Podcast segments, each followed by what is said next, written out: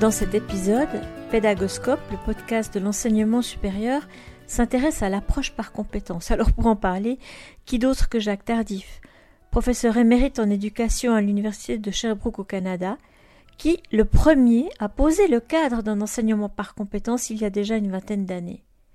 Mais de quoi parle-t-on au juste?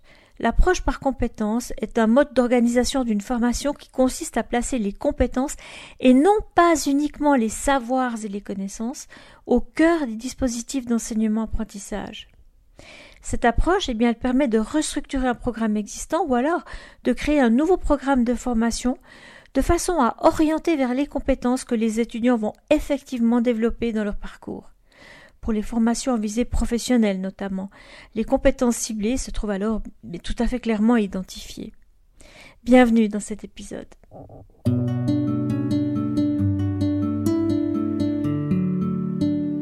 Bonjour Ariane, ça fait plaisir de te rencontrer virtuellement comme ça. Euh, pour cette question, euh, quand on parle de compétences, de quoi s'agit-il? Je pense que euh, il y a un certain consensus, mais bon, il n'y a pas un consensus sans limite autour du fait que la compétence, c'est de l'ordre de l'action. Une grande partie des personnes qui s'intéressent à l'approche par compétence euh, conçoivent qu'une compétence, c'est un savoir-agir complexe. Euh, et puis, euh, ce savoir-agir complexe euh, mobilise ce qu'on appelle des ressources, combine des ressources internes c'est-à-dire ce que tout le monde a dans sa tête ou ce que chaque personne a dans sa tête, et des ressources externes, ce qui existe autour de soi. Alors, je dirais que mes rencontres avec les équipes de formatrices et de formateurs euh, m'amènent à conclure que une grande partie des équipes s'entendent autour de cette définition. Après, quand on commence à décliner un référentiel de compétences qui cerne les finalités de chacune des formations en disant, bon, chaque compétence est un savoir agir, on voit bien que les traductions euh, sont un peu à géométrie variable et que un certain nombre d'équipes euh, vont vers des listes de savoir-faire. Alors justement, c'était la question que je vais te poser. Quelle est la différence entre un savoir-faire et un savoir-agir? Euh, Le psychologue cogniticien en moi utilise toujours cette, cette façon en disant que euh, le savoir-faire est quelque chose qui, avec la pratique, devient automatisé. Pour le dire autrement, on pourrait dire euh, ça passe sous le seuil de la conscience. Euh, par exemple, j'imagine que toi, tu peux conduire des entrevues pédagoscopes sans avoir un script préalable et tout. C'est en toi, quoi. et je dirais ça, c'est vraiment un savoir-faire. Le savoir-agir, c'est ce que tu es en train de faire maintenant avec moi, j'imagine, qui est tenir compte de ce que je dis, les intentions que tu as, le public de Pédagoscope, et le savoir agir complexe, je dirais, n'est jamais automatisable. Il est toujours réalisé avec un très haut degré de conscience. Et donc, euh, ben, le savoir agir intégrerait, ou intègre, plusieurs savoir-faire. Euh, et je pense que ça tient assez bien la route avec euh, les équipes de formatrices et formateurs de dire euh, les savoir-faire, c'est quelque chose qui, avec la pratique, deviennent plus automatisés. Je préfère dire sous le seuil de la conscience. On pourrait en prendre conscience si on voulait, mais dans notre mémoire de travail, euh, ça, voilà. On peut penser à la conduite automobile. Il y a plein de gens qui donnent cet exemple en disant bon au début, on est stressé par chaque mouvement qu'on doit faire, on y pense, puis après, euh, ça devient assez automatique. Donc, c'est vraiment passer de la compétence consciente à la compétence inconsciente, quelque part. Euh, hmm. ça peut ben, euh, Oui, ben, je, je, suis assez d'accord avec toi. Je dirais savoir agir, compétence, c'est de l'ordre, c'est toujours de l'ordre de la conscience. Maintenant, les savoir-faire qui seraient mobilisés, supposons, par euh, le savoir-agir complexe, euh, sont souvent sous le seuil de la conscience. Si on avait besoin euh, réflexivité, auto-évaluation, auto-réflexion, on pourrait rendre cela conscient. voilà. Mais je dirais que oui, je, je, je suivrai ta logique durant un certain temps là-dessus.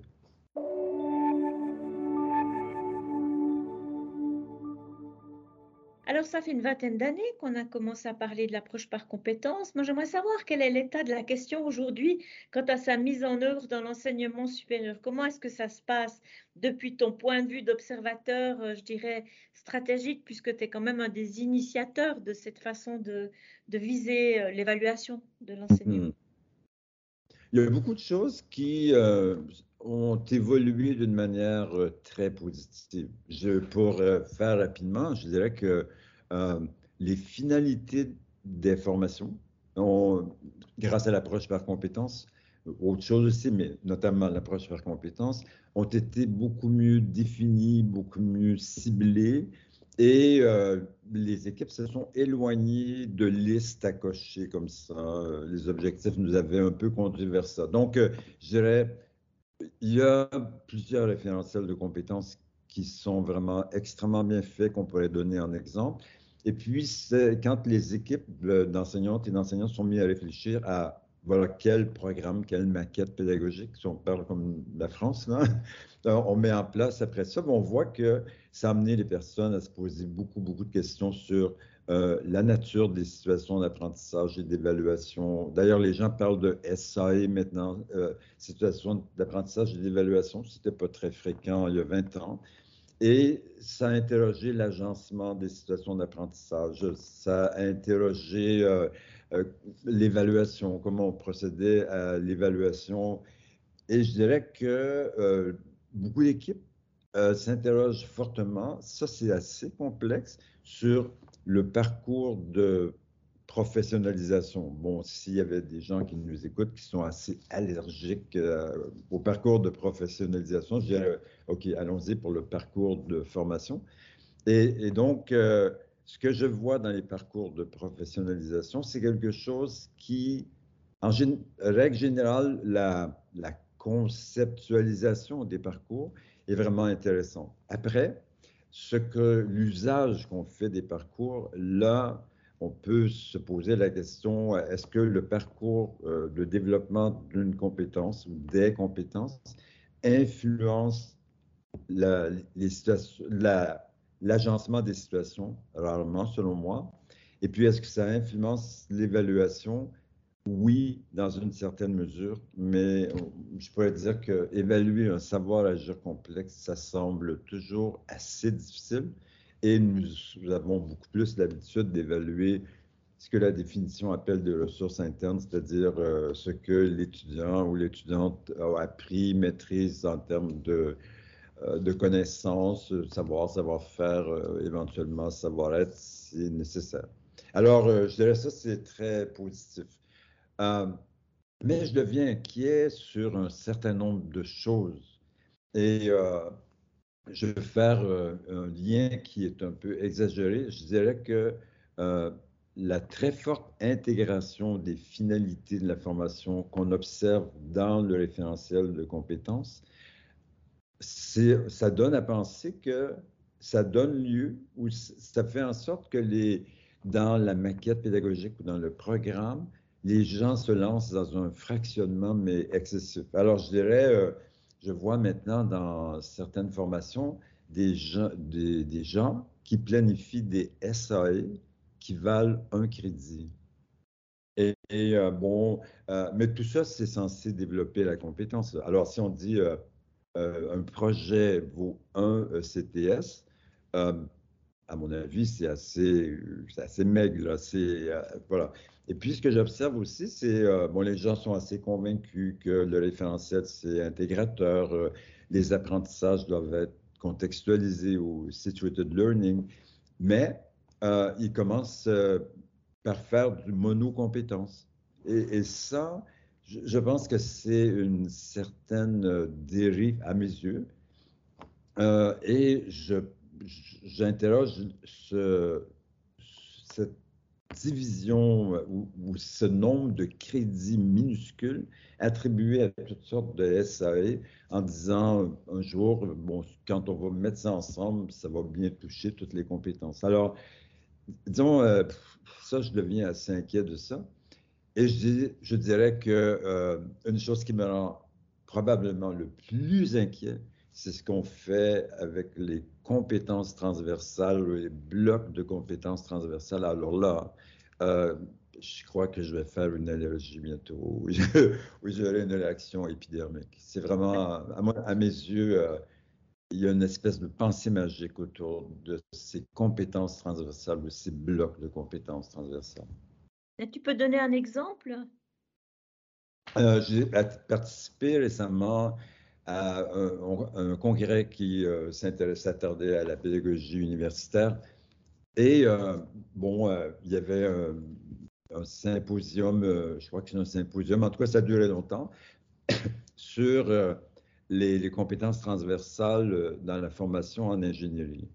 Alors, j'étais extrêmement étonné d'entendre que faire du rafting, ça permet de développer le travail en équipe et que deux séances de rafting permettraient, dans le monde de la formation en ingénierie, d'outiller euh, les étudiants et les étudiantes ou de faire en sorte qu'ils réalisent euh, les apprentissages nécessaires pour le travail en équipe. Honnêtement, euh, je pense que les recherches démontreraient que le transfert des apprentissages, c'est pas c'est pas une histoire qui se passe facilement et ça doit vraiment être soutenu et je pense que euh, les gens ont de grandes listes de compétences transversales. Bon, là, on pourrait se poser la question, est-ce que c'est des savoirs déjà complexes ou non?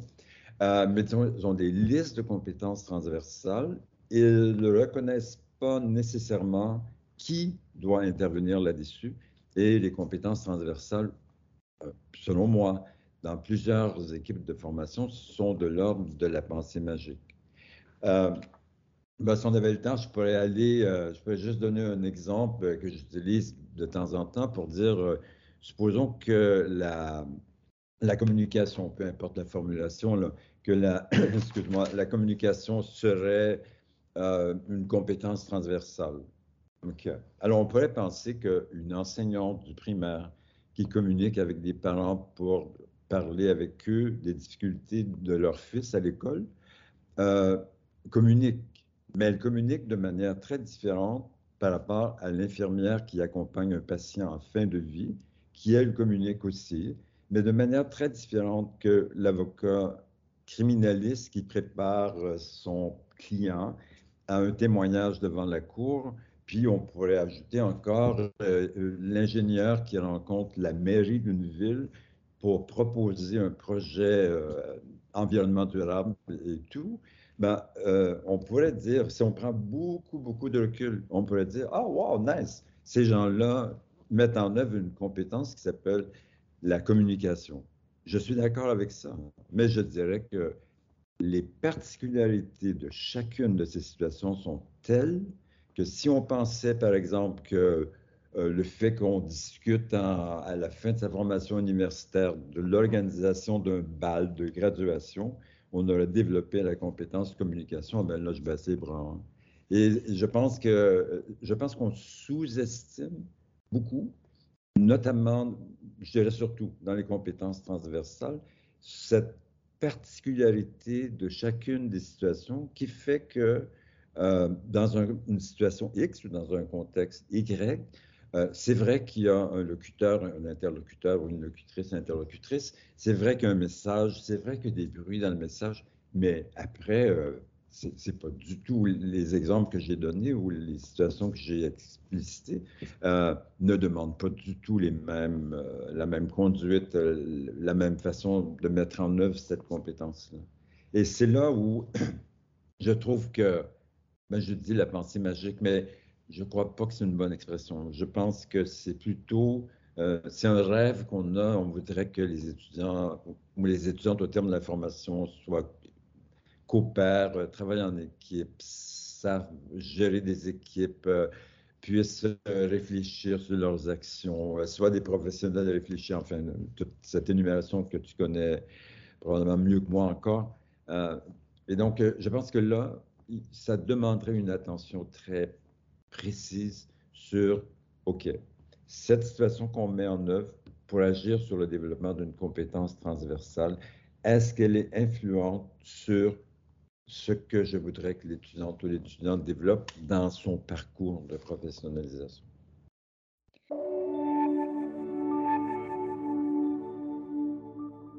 Alors, beaucoup d'enseignants écoutent Pédagoscope, c'est la grande majorité. Il y a aussi des leaders pédagogiques. Quels conseils tu peux leur donner pour qu'ils évitent de tomber dans ces travers, finalement, dans cette simplification, si, si j'ai bien suivi euh, ce que tu viens de nous expliquer? Euh, oui, je dirais que c'est une simplification. Euh, ben D'abord, moi, je ne connais pas beaucoup de choses à l'administration et puis je me dis toujours, bon, ça c'est quelque chose que je n'aurais pas pu faire dans ma vie. mais je pense que c'est important que ces administrateurs, administratrices, reconnaissent l'importance d'un certain temps de réflexion, de planification et de décision par rapport à cette approche, cette approche par compétence. Euh, tu vois, je, je suis un cheveu de dire approche programme, puisque pour moi, bon, je ne fais pas beaucoup de distinction entre les deux. Euh, la mise en œuvre demande du temps. Et donc, euh, voilà. Est-ce que et les administrateurs euh, ou administratrices devraient euh, ouvrir la porte et offrir un soutien là-dessus? En, plus, un accompagnement ou un encadrement, bon, viens maintenant, comment on les appelle en Suisse, mais en France, on les appelle ingénieurs pédagogiques. Au Québec, on parle de conseillers ou conseillers pédagogiques. Enfin, des gens qui sont là pour poser les bonnes questions, soutenir la prise de décision, euh, réfléchir euh, jusqu'où on est rendu dans la mise en œuvre. Et puis, euh, ben, ce, que je déplore énormément, c'est que on ne fasse pas une évaluation systématique de, de l'APC que nous avons mis en place jusqu'à maintenant, supposons dans la haute école ou à l'université. Quels sont les changements que ça a apporté chez les étudiants et les étudiantes? Est-ce que l'apprentissage est plus significatif, plus profond, plus transférable, enfin, toutes sortes de questions. Et je trouve que si on se laissait inspirer par euh, le, management ou l'évaluation de la qualité, euh, on serait beaucoup plus attentif sur l'évaluation des retombées ou l'évaluation des impacts. Et pour ce qui est des enseignants et des enseignantes, euh, ma réflexion est, toujours la même. C'est, je pense que ça m'aide énormément quand je travaille avec ces gens. C'est l'idée d'un curseur pédagogique. C'est euh, bon, on sait très bien euh, qu'est-ce que c'est l'approche par compétence, euh, disons pur sang, si on peut dire ça comme ça, ou pur et dur. mais bon, c'est, on pourrait dire, le curseur pédagogique qu'on déplace vers ça permet d'être conscient, de réaliser que OK, on a fait beaucoup de progrès pour ce qui est des stages, par exemple, ou de l'alternance. Puis, euh, on a développé des séminaires d'intégration, mais bon, il y a encore beaucoup de choses à faire. Mais ce curseur qu'on déplace, je pense qu'on devrait, les enseignants, les enseignantes devraient être conscients du progrès qu'ils ont fait depuis cette idée d'APC qu'ils ont, ont voulu mettre en place ou qu'on leur a imposé, ça dépend. Et puis, euh, quel est le chemin qui reste à parcourir? Euh, et, comment on pourrait faire pour aller plus loin si jamais l'équipe voulait elle-même aller plus loin. Je, trouve que je, participe à une recherche qui évalue justement les retombées de la mise en place euh, d'une formation apprentissage approche par compétence. Et on a rencontré récemment des enseignants, des enseignants en focus group ou en entretien de groupe. Et je dirais que je suis vraiment euh, surpris, mais très positivement surpris de leur engagement. Et euh, je suis également surpris de toutes les questions que ces gens-là se posent. Malheureusement, il y a beaucoup de questions qui restent sans réponse. Et ça, personnellement, j'étais un enseignant qui devait mettre en place l'approche par compétence. Euh, il me semble que parfois je crierais SOS, là, j'ai une question, puis notamment l'évaluation des apprentissages. Tu vois, on pourrait parler de ça longuement, et la cohérence. Mais je, trouve qu'il y, a beaucoup, beaucoup d'énergie euh, très positivement mise au service des étudiants et des étudiantes dans ce contexte-là. On en arrive déjà au mot de la fin. Alors, c'est quoi pour toi, Jacques, le mot de la fin en 2022 autour des compétences? Euh, ben, je suis d'abord étonné qu'on arrive à la fin. Alors, ça veut dire que tu as une bonne, euh, une compétence d'intervieweuse, je ne sais pas. Euh, je dirais que on devrait toujours se poser la question euh, comment les étudiants et les étudiantes apprennent. Bon, moi je pense que situated learning ou l'apprentissage contextualisé, euh, l'apprentissage qui est un traitement permanent, un, traitement de l'information et qui, euh, voilà pourquoi j'ai mis le mot permanent, qui pour moi est quelque chose de permanent. Si on a appris quelque chose, je ne vois pas pourquoi on l'oublierait demain matin. donc, je dirais l'apprentissage et la qualité de l'apprentissage chez les étudiants les étudiantes devrait guider tous les choix. Euh, et je pense que l'approche par compétence contribue à, ça. Et dernier mot, euh, je, je, mettrai sur, euh, sur les murs, sur mon écran d'ordinateur, parcours de formation ou parcours de professionnalisation. Et c'est important, et je pense que les étudiants et les étudiantes retirent beaucoup de cette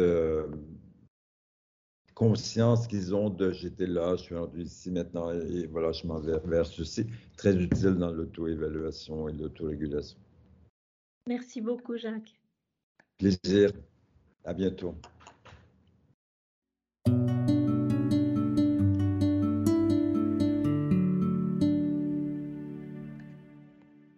Voilà, c'est terminé pour aujourd'hui.